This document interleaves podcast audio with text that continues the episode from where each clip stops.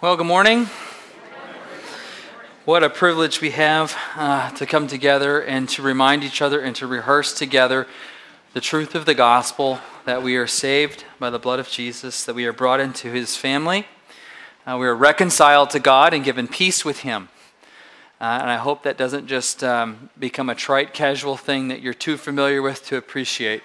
And that's why we continue to gather together to remind ourselves of these things and worship the Lord for what he's done. Um, I want to ask you if you would pray with me. We're going to ask the Lord to guide us in our time through His Word, uh, that we would listen well, uh, not only to the text, but the Holy Spirit who illuminates that. So let's pray together. Father, we uh, really are uh, thrilled to be here this morning. We are in awe that you, for all of your holiness and your goodness, would call us, wretched sinners, to be your children. Uh, we thank you, God for the cost that was paid in Jesus Christ and his sacrifice for our sins. Uh, we're amazed.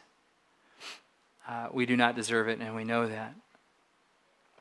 But Lord, we relish in the fact that we are reconciled with you, that we are made your sons and daughters, that we are made the body of Christ and dwelt by your Holy Spirit. Uh, Lord, we recognize that you are returning us to our first vocation, which is to be worshipers of you. Forgive us, God, when we make you an idol uh, in our lives and when we make ourselves the primary feature of our existence and you as an add on or an accessory. Lord, we exist for you and for your glory and the expansion of your kingdom. Uh, Lord, keep our hearts and minds fixed on those things. Uh, we thank you for your word, and we're excited to look now and to see what it has to say to us. We do not worship this book, we worship the God of this book. And I ask that the revelation that we have now in front of us in your word would be illuminated by your Spirit and help us to know you. We're not looking for more information or more content. We're looking to be brought closer to our God, our Savior. Uh, so help us as we learn, help us as we study this word. Uh, God, I pray that the Holy Spirit would impress upon each one of us something that we need to know, some way we need to change, something we need to do, or the kind of person we need to be. So we ask for your help and we thank you in advance. In the name of Jesus, who makes it possible. Amen. Uh, if you'd open your Bibles to Hebrews 10, uh, that's going to be our primary text this morning. And we're continuing on in this series of the cost of community. Um, community is something, as you know, uh, almost everybody wants, or I would venture to say everybody wants, except for some contrarian Alaskan would say, No, I really like to be independent. But I think, really, in everybody's heart of hearts, we really do desire community. We desire to be uh, closely connected one to another. We, want, we all want to have these meaningful relationships where we go into one another's homes and we know that we have refrigerator privileges, right? We could go in and make a sandwich without someone looking at you like, What are you doing in my fridge? Uh, we really kind of do desire that the relationship uh, necessary for that action would be there, that we would be that kind of connected. Uh, we want to know that when life is difficult, when it's hard, that there will be somebody there to pick us up, where we won't have to fake it, that things are better off than they really are. Uh, we want people to be okay with us when we're not okay and to be patient and even to go through suffering and difficulty along with us with grace. Uh, we want to know that if we have to move into a new house, someone with a truck will help us, right? Um, maybe the truest test of friendship and community is to help a brother move. Uh, I love that bumper sticker. You've probably seen it on cars, and, and uh, it says, or on trucks rather. It says, Yes, this is my truck. No, I will not help you move, right? I need to get one of those for my truck. Uh, but as much as we want these things, and I think most of us do, oftentimes we're unwilling to pay the cost of community. Community has a price tag. It doesn't come cheap, it doesn't come free, it doesn't come easy, it isn't handed out.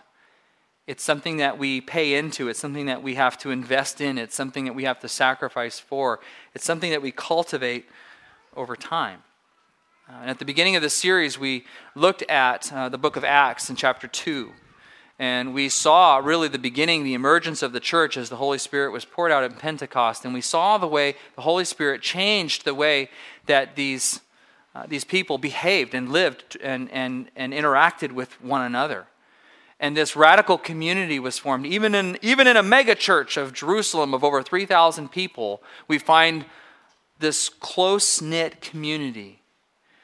And we see this community that was created because of what they practiced and because of how they were living out uh, the inworking of the Holy Spirit.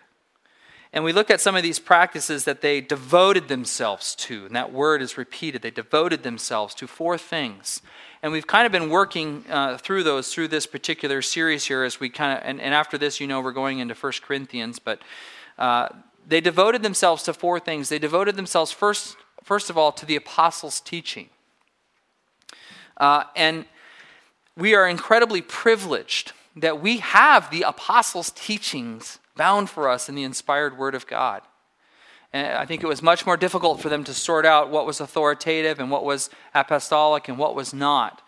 And yet we have it for us clearly in our own hands, in our own grasp, you know, in the cover of uh, colored to our preference, in the translation that we like, with or without study notes, large print, wide margin, what have you. And we have that kind of access to it. But they devoted themselves to the apostles' teaching, and that wasn't just this random legalistic exercise that they checked off the box. It was a way that as they devoted themselves to the teachings of the apostles, that they were made more and more into the likeness of Jesus Christ. And that cultivated community because they were being pulled together into his image. And that created a unity, that formed a unity. They devoted themselves to the apostles' teaching. They also devoted themselves to the fellowship, it says, that is, to one another. There was a mutual commitment and devotion to one another. They were interactive and interdependent in one another's lives, and we're going to talk about that today. We also saw that they were devoted, or they devoted themselves to the breaking of bread. Quite simply, they were in each other's homes. They shared meals together, they shared time together. Uh, we're also told that uh, they shared their stuff. Everything, everybody held everything in common. And on occasion, they even sold their stuff so that they could provide for the needs of others, uh, whoever had a need, it's, we're told. Uh, talk about the cost of community, right? Talk about selling your stuff so you could give to someone else who has a need. Uh, and then lastly, we, we see in the list of four things they devoted themselves to, they devoted themselves to prayer. And I think there's a good reminder that this isn't just uh, an exercise in human activity.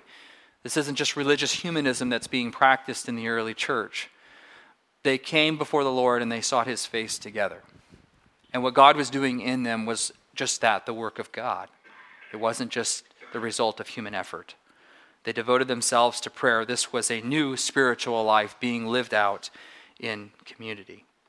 And so this morning, we're actually going to look at their devotion to the fellowship, devotion to one another. That's going to be our theme this morning. And we're actually going to look at the book of Hebrews to see uh, how the believers there did this and how this devotion of, to one another actually sustained uh, their faith, even in the midst of persecution. So, two broad points, two things I really want you to hear this morning. First is this that it's Christ who pulls us into uh, reconciles us to God and pulls us into relationship with God. That's how we're reconciled to Him. That's where we're anchored in Him.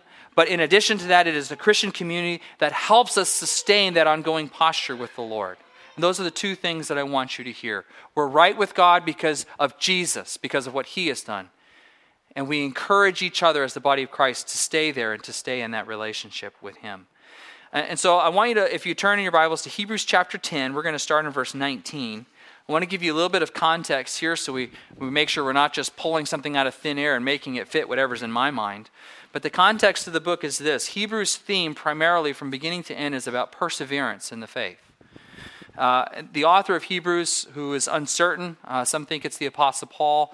Uh, I'm actually in the camp, I think it's probably Barnabas or Apollos, one of those two guys, but that's neither here nor there. We don't know. Uh, we're not certain. But he's writing to a group primarily of Jewish believers who had come under persecution. Um, the intensity of the persecution, uh, we're told in the book, had not yet reached sort of the, uh, a bloody threshold, but life was still hard. Uh, and, and these believers were really feeling pressure from both sides. On the one hand, they felt estranged from uh, their sort of their, um, their Jewish friends, uh, because they had embraced Jesus as God's Messiah.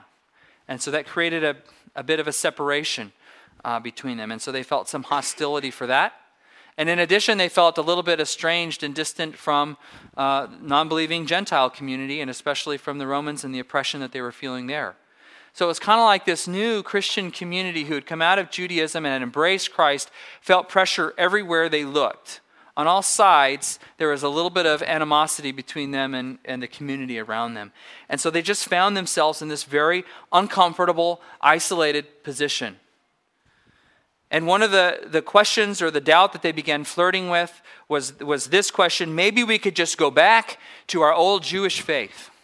Maybe we could just be God-fearers again, but not really be so explicit about this person of Jesus. Maybe we don't have to stand for him so much as long as we're still maintaining some of our Judaism. And so that was the question they were starting to entertain a little bit here. And in response to that question, the author is going to affirm two things for them. Number one, the centrality of Christ in their standing with God, and the importance of the community of faith to persevere in that, as I said earlier. And that's what we're going to see. So, first of all, here we see that it's through Jesus that you're reconciled to God. Verse 19. Therefore, brothers and sisters, since we have confidence to enter the most holy place by the blood of Jesus, by a new and living way opened for us through the curtain, that is, his body. Okay, so we're just setting up where he's going here. But what we see initially is that perseverance is not going to be accomplished simply as a matter of human effort and initiative and discipline and drive. Their perseverance in the faith is going to be and ought to be driven and motivated by the sacrificial work of Christ a clear understanding of what Jesus has done for them, that it's Jesus that reconciles us to God. He took our sins upon himself, He removed the barrier, He changed the system, He brought us close to the Lord by His priestly work and His advocacy as our high priest. And so the result of that work was that they could have confidence in their standing with God. And so what we see is that Jesus is the basis of faith and perseverance. He is the basis of faith and perseverance. And the reason that we can persevere is primarily because of what Jesus has already performed for us. In other words, our standing with God isn't in jeopardy if we trust in Jesus. We don't have a God who is moody, who likes us one day and not so much the other day. We have a God who is monotonous in his love for us and who receives us as his children based on the finished work of Jesus. Once we have trusted in Him as our Savior, we're in, we're secure completely. I loved the, the phrase of that song that we finished with just before we started. Forgiven, how long? Forever. Forgiven forever. That's our standing with the Lord because of Jesus. Um, when we watch a baseball game, or a football game or what I guess it's football season now. It's still baseball season. It's that awkward time of, of year. It's not yet the good time of year when basketball kicks up. Uh, when we're watching a game, you know, before the contest begins, very often the national anthem is sung. And it's one of these things that we do before we kind of go into this recreational pastime and enjoy this game. And, and it's a way of reminding ourselves we get to enjoy this freedom and this luxury and this entertaining event, and we get to sort of indulge in this fun thing. But we really get to do it because of the freedom that we have, because of the place that we're in nationally, because of what uh, others have paid for so that we can enjoy this time. And we kind of remind ourselves of that frequently so that we don't forget the costs of freedom. And, and I, think, I think the author of the book is doing the same thing here. We have this freedom, we have this secure standing with God, but we want to remind ourselves of how that came about. It was paid for in Jesus, it came at great cost. You have it, enjoy it, but don't forget where it came, for, came from. And so we have this privilege. It was purchased at great, at great cost. But then we are encouraged to draw near to God with confidence. With confidence. Look at verse 21. And since we have a great priest over the house of God, let us draw near to God with a sincere heart, with full assurance that faith brings, having our hearts sprinkled to cleanse us from a guilty conscience and having our bodies washed with pure water. Uh, so you might read this and go, you know, what is all this sprinkling of the heart and washing of the body? You know, what, what's, what's going on here? The author is reminding the recipients of this message about the inner cleansing that has happened at a heart level and this, this clear conscience that they, that they now enjoy. They have been cleansed by the work of Christ. Their hearts and consciences are no longer uh, dependent upon ceremonial washings or ceremonial sacrifices of earthly priests. Because Jesus, as the high priest, has given the sacrifice once for all, forever. They don't have to continue doing this over and over again. This morning I came in early to kind of pray through some of my notes and to think about the, the message. And one of the things that was sort of impressed upon me was I wanted to ask you to imagine something. Imagine you lived under the Old Testament sacrificial system. Imagine that you regularly, annually went to the temple to offer sacrifices for sins and to cleanse your conscience and sort of enjoy, in a sense, right standing with God. I imagine you would look forward to it don't you think? I mean, if you sort of you go through day in and day out and you're stacking up these sins and this guilty conscience and this weight and this burden of all that I've done and my wrong standing with the Lord, it would become heavy over time. I imagine you would look forward to that day when we're going to go to the temple, we're going to offer sacrifices, and we're going to have this, this time of peace where I know that I have come before the Lord and confessed and renounced these things and been cleansed. But, but it occurred to me that imagine just after having done that, and you have this sense of euphoria of, ah, oh, I'm cleansed and I, I feel good, and the Lord has um, you know, forgiven me of these things. And yet, you know, you're, you're packing up to get ready to head home. And uh, you're strapping things on the donkey, and you know one of your ratchet straps breaks, and you lose it just a little bit. You get a little angrier than you ought to have. Uh, and the kids are not exactly coming in tow as you would like them, and they're still running around and heckling each other as kids do. And you're short with them. And then your wife didn't get the grain that you really wanted, you know, on the way home, the special grain, you know, from the Whole Food store, whatever. Uh, gluten free, I don't know. And, and you're short with her. And before you've even left the temple to go home, you're right where you started from. You're right there again. Uh, contrast that with what we have in the name of Jesus one sacrifice for all, forever. Forgiven forever. Sins not just overlooked by sacrifice, but sins completely paid for in the sacrifice of Christ all of our sins, poured into Him for all of time, for all of humanity to be destroyed in the person of Christ, so that we could be raised to new life and live confidently in Him and approach God confidently with no hint of a conscience, uh, a problem of conscience, knowing that we are perfectly clear with Him. What a privilege we have in contrast to the old system and the old way.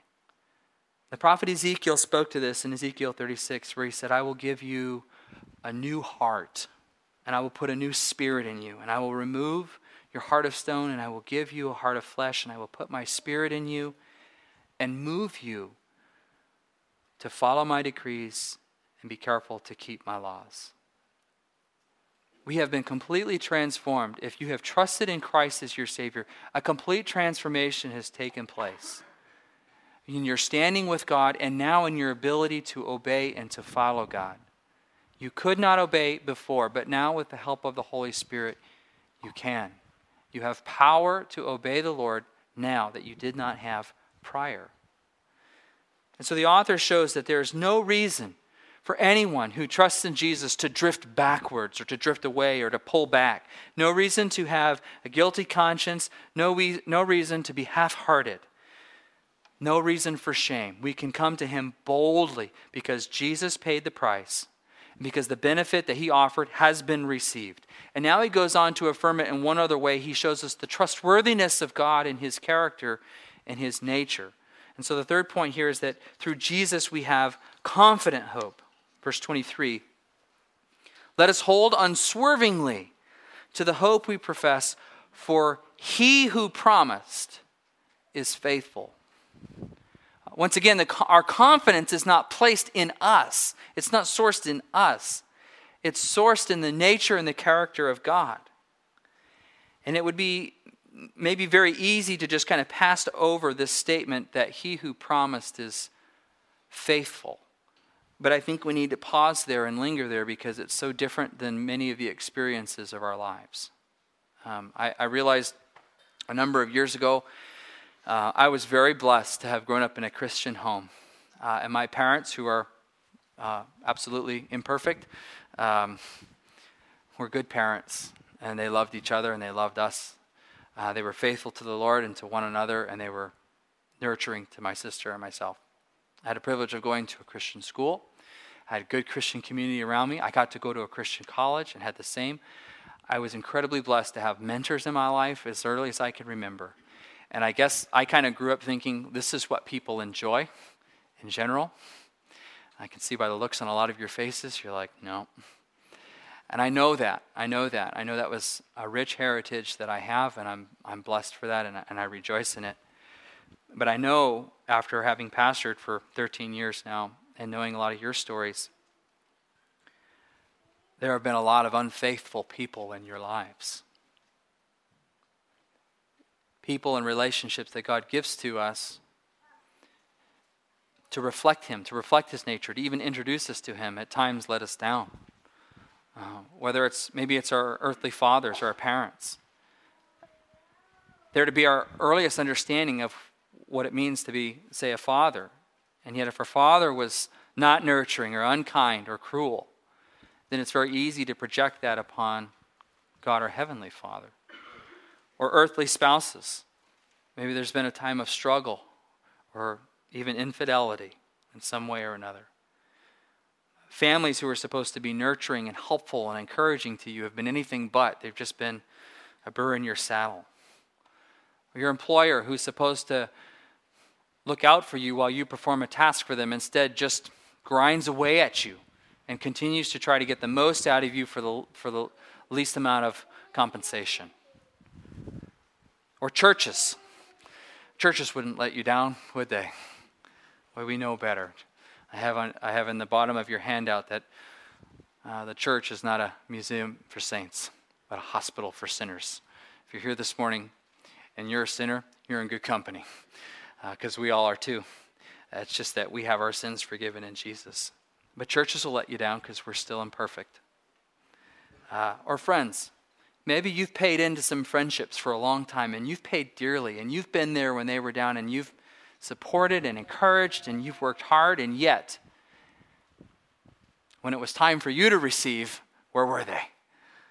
Maybe there was a lack of loyalty or fidelity there. There's any number of ways that this could happen. We generally live in a world of infidelity. We live in a place where people let us down. But today I can tell you with absolute confidence, because the Word of God says it your Heavenly Father is faithful.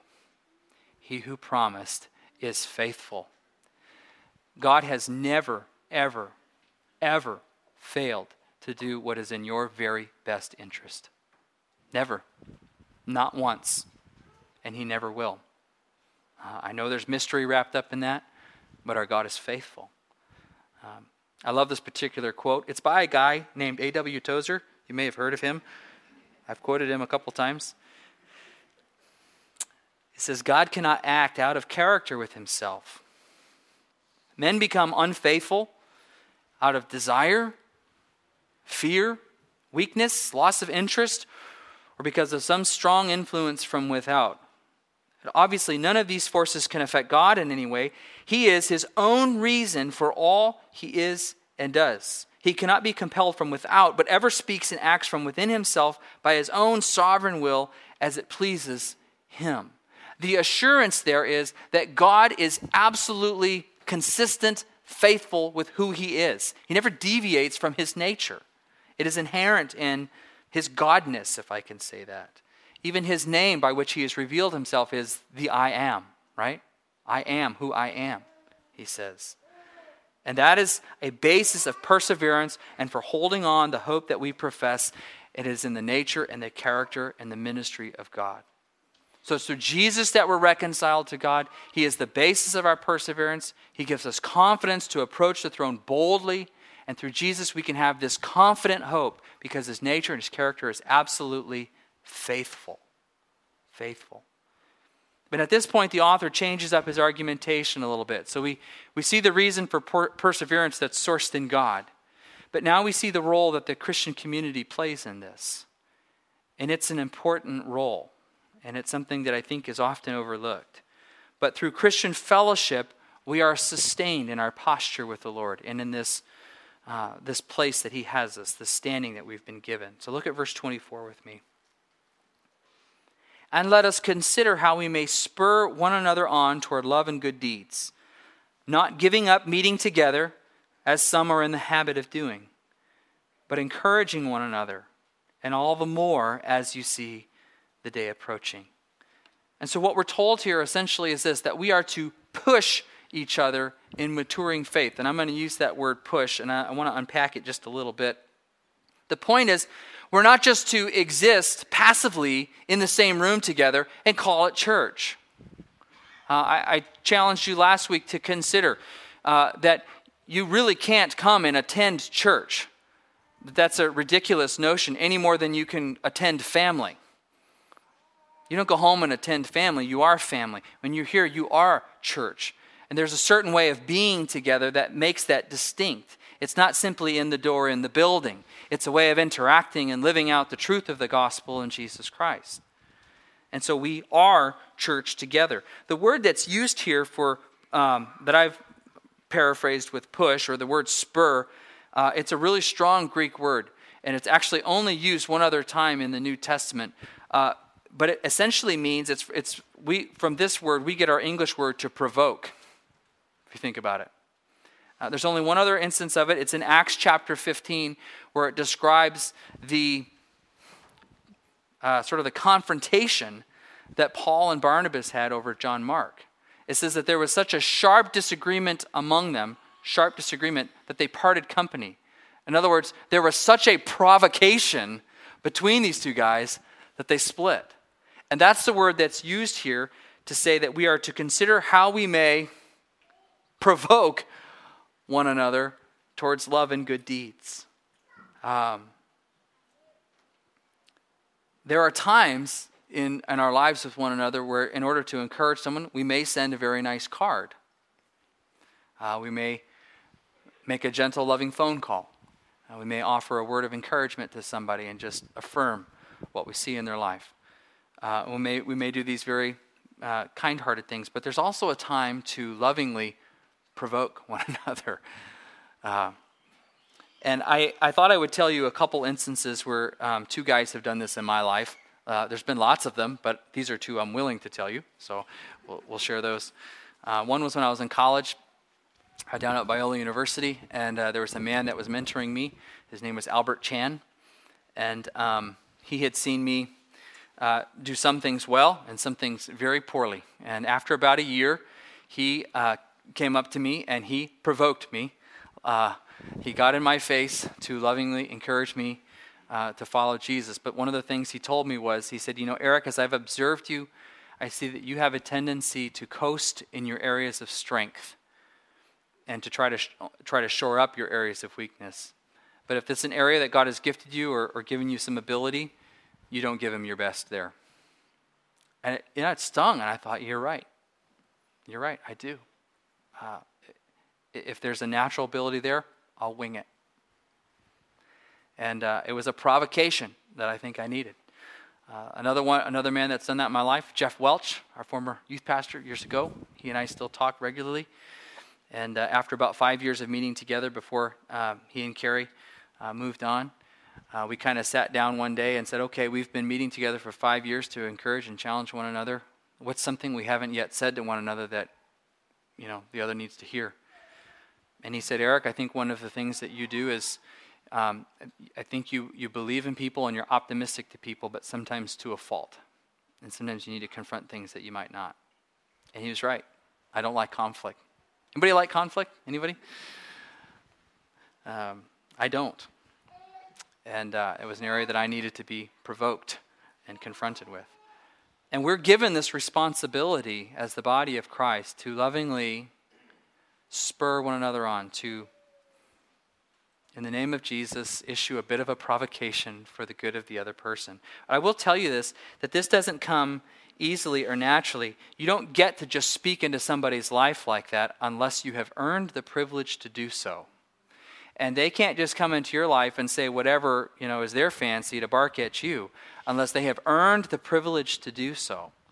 In other words, we can't do this if we're not cultivating those kinds of relationships in advance, or we'll just offend one another. We have to cultivate this community and this opportunity. We have to be continually meeting together so we can lovingly provoke one another on towards love and good deeds.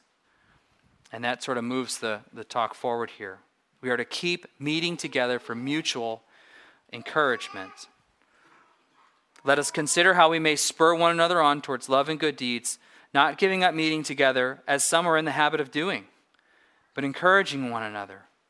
And all the more as you see the day approaching. Christian, can I ask you this? Does it seem to you like the day is approaching more and more? Do you think we should be meeting together less or more? The word says more. We should be pressing into one another. I, am not a doomsday kind of person. I tend to think we could be here another hundred years, and I want to set up my life for that.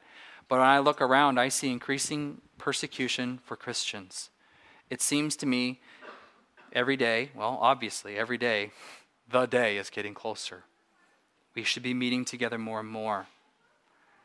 Um, we are a habit people, aren't we? We're creatures of habit.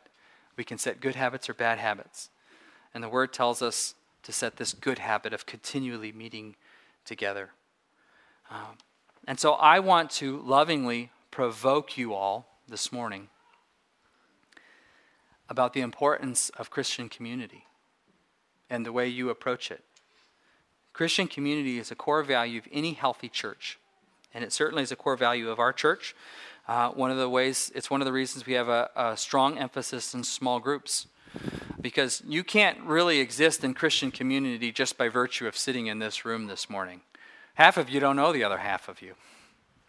You have got to be in smaller groups and smaller communities where you can lovingly provoke one another and serve each other and encourage each other and know one another. You, you have to cultivate that or you're going to be missing out on some things. Uh, we have 16 small groups starting this year.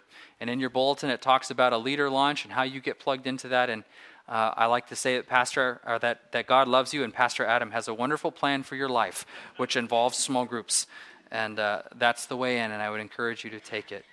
You know, sto- Amy and my story with small groups is this we were on staff at another church, at another town years ago in our life. And even though we were on staff with the church, we were desperately lonely. We weren't known by the body. We weren't receiving from the body, we were just giving. So we started a small group with some people that we thought we might like to interact with for our own nourishment and, and uh, just to sustain ourselves. We're still in touch with some of those people today. Um, it's important. Christian community is important. It's also why we're vigilant to um, take attendance every Wednesday. If you were to walk in at 9 o'clock, um, bring donuts with you because what we're doing is we're doing attendance right then.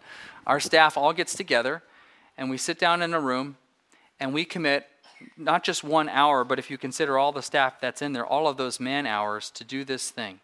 And it's not just to arrive at an attendance number. Because what we're working together to do is to see if not only if you were here, but we interact with one another about what we know is going on in your lives. You know, have we seen so and so? No, it's been three or four weeks. Oh, they're down fishing. Oh, okay. If I need some fish, I know who to call. You know, or, you know, uh, was so and so here on Sunday? Yeah, they were. They just found out they're expecting. Oh, praise God. And we are corporately together as a whole team shepherding you through that act. We're not just looking for a number, we're looking to know what's happening in your lives, which is why you have this handout in front of you. I know it feels like a perfunctory thing that we tell you to do every week, but we want to know so we can shepherd you and pray for you.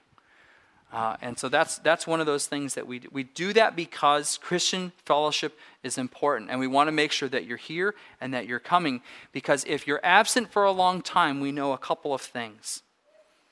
We know that you are not being fed spiritually as you need to, and that concerns us.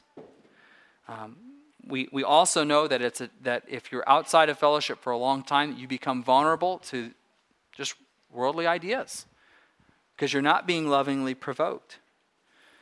Um, we also know that if you're out, outside of fellowship for a long time, you're withholding something from the body, and that is the spiritual gift that God's entrusted to you. Um, none of us has all of the spiritual gifts. Every person who is trusted in Christ as their Savior has a spiritual gift or maybe even a couple, but they're given not just to hold, but to share for the edification of the body.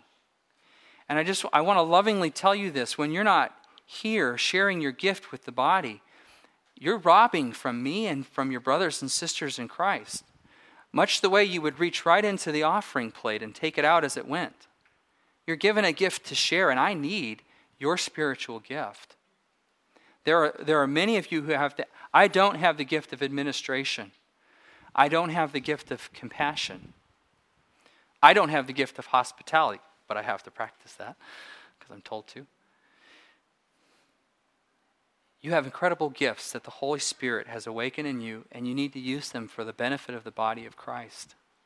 And so you need to be regularly engaged in the fellowship. You need to show up not just to receive, but to be priests for one another and ministers exercising the God given gifts that He has entrusted to you for the sake of the body.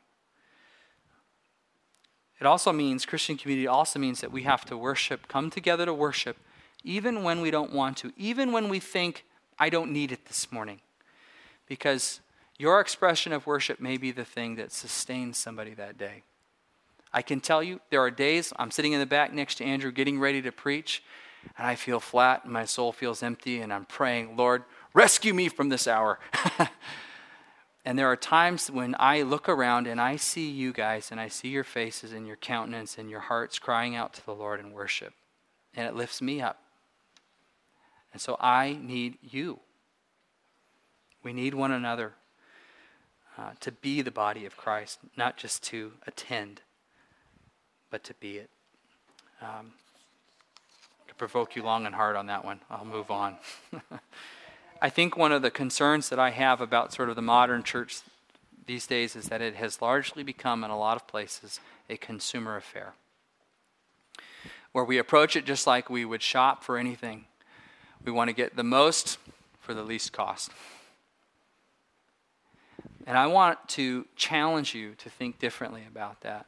I want you to think about your participation in the community of faith and showing up intentionally to give, to serve, to minister, to give richly, and to invest deeply. I was thinking about this this morning too.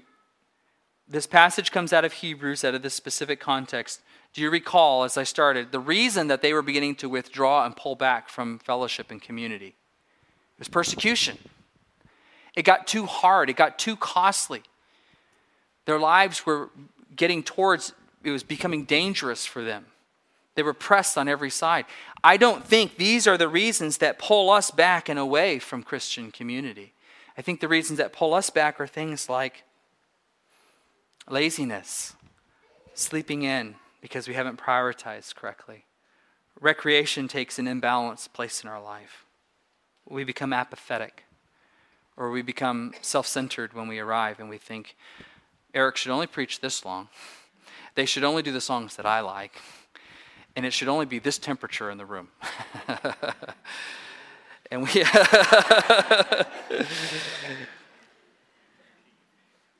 we are here first and foremost for the Lord and for the glory and the honor of His name. We're here for worship, not reception. And if God gives more, that's His grace. But we're here because we need to come before the Lord and worship and give him the honor that he's due. Um, this might be an ugly illustration to end on, but I'm going to try it anyways. Um, I think community And the cost of community is an awful lot like insurance. The ugly word these days insurance. And that is this we all want it when we need it, but none of us wants to pay into it if we're not drawing from it, right? But community is like that. We have to pay a regular premium so that it's there when we need it. Uh, and oftentimes, when we have the need, there's even a copay. We don't get 100% care, there's a copay. And oftentimes, there's a deductible. If you haven't met a certain threshold of investment, you're not going to receive much. And I want you to enjoy rich Christian community. It is God's gift for you. And you, you're going to need it because the day of trouble is coming. None of us gets past that. And so I would tell you pay your insurance premium, get up on your copay, get your deductible in, because you need the Christian community, and I need you. The day is coming. This is all secured for us in Christ Jesus. We're reconciled to God by His finished work for us. He's the basis of our faith. Gives us confidence to draw near to God. We have confidence in His character and nature. He is unwavering. So we are secure. But we encourage one another. We lovingly provoke one another to walk with the Lord. And we need to keep meeting together for that mutual encouragement. Let's pray. Lord, you have not called us to do this life alone. In fact, you have made us this very beautiful thing, a reflection of the body of Christ. And the only way that we reflect Jesus especially to the unbelieving world, very clearly, is to do it corporately. So that they would not just see a little piece of us, a little piece of Jesus, but they would see the whole body interacting and serving one another as each part does its work, maturing into, maturing into the likeness of Christ. Lord, we know we are more mature together than alone. Drive us together, God. Help us to stand secure in the work that Jesus has performed for us. Help us to stand secure as a community of faith, interdependent on one another. Thank you that the same Spirit that indwells my brothers and sisters indwells me, and we are all together one family. We love you. We thank you in the name of Jesus.